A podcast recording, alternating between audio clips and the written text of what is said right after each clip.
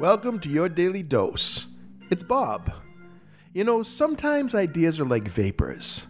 They are fine and delicate and can be carried away on a wind, never to return. On today's podcast, Nick and I discuss the fleeting nature of thoughts and memories.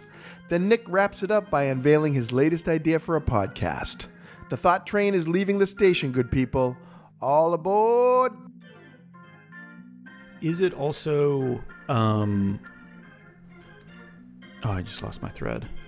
Wow. that doesn't happen in a while. That's a good lost lost your thread. Neat. I like that concept of losing the thread as opposed to losing your train of thought. I'd say, ah, I lost my train of thought, and Patty would say to me, "Don't worry, it's a slow train. You'll catch up to it." Oh, Yeah, that's the sweetness of being married to someone who has your number. So hey, sometimes the thread goes, and you know what I've learned? The older I get, Yeah. uh, I've learned to recognize when it's not going to come back.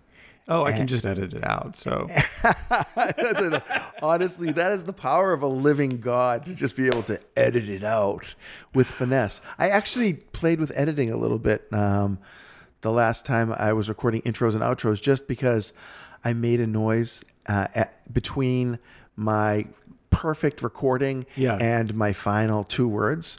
And it was just a it was just a blip, but I was like, I don't I don't like the way that sounds. And so then I removed the little blip, but I removed too much. And so I cut into my final two words. Okay. And then I just removed the final two words and just started there and recorded the final two words Oh, there you afterwards. go. Perfect. It was, it was me, you know, being as creative as I am, uh, working that tool, which again, thank you because you taught me the few things that I need to know to be able to pull that piece off. Yeah. I do want, I do want you to teach me more because I, Yeah, I course. do, I want to see how this thing works. I feel like, I feel like there's something in me auditorily, auditorily, auditorily. I think people get bit by this bug, right? Like they talk about the radio bug or they talk about the acting bug and things like that. But I think when it comes to podcasts, I pitched another one the other day. oh yeah, yeah. Yeah, and it was I I pitched it and then I went back and thought about it. Now I'm wondering if it's the right thing. Oh, oh.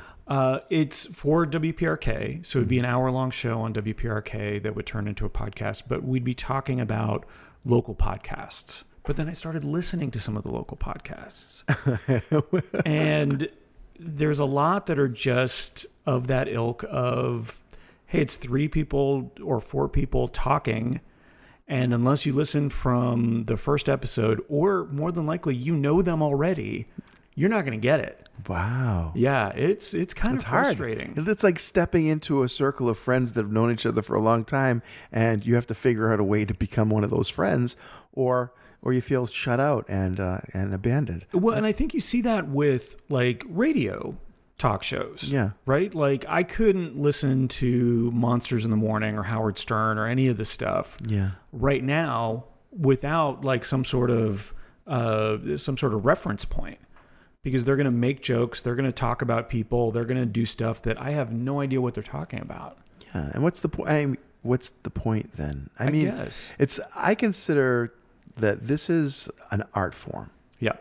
And the purpose of creating art is to offer something to somebody else, in my mind. And you get a lot of artists who say, oh no, I create for myself. You're full of crap. You, otherwise, you just leave the art inside Yeah, you. why are you taking it Yeah, outside? why Yeah. externalize it, right? So if you're going to externalize it, you have to be thinking about the people that you're externalizing it for. If you want Think your- about the audience. yeah. If if you want, and mind you, I'm into art forms where the audience is integral to what I'm doing. Even when I'm drawing on the sidewalk, I've got you know the audience is right there with me.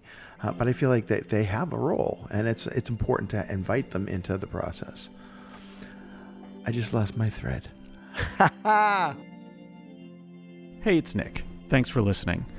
Losing your thread can be a little bit of a frustrating process, but have faith in yourself that you'll find a new one, whether it's from your own brain area, which I think is what the brain is technically called, or it's from this show, your daily dose. Feel free to take these topics and incorporate them into your conversations, whether it's about losing your thread, cancel culture, hair, because I talk about hair quite a bit, I think. That's that's probably something I need to work on.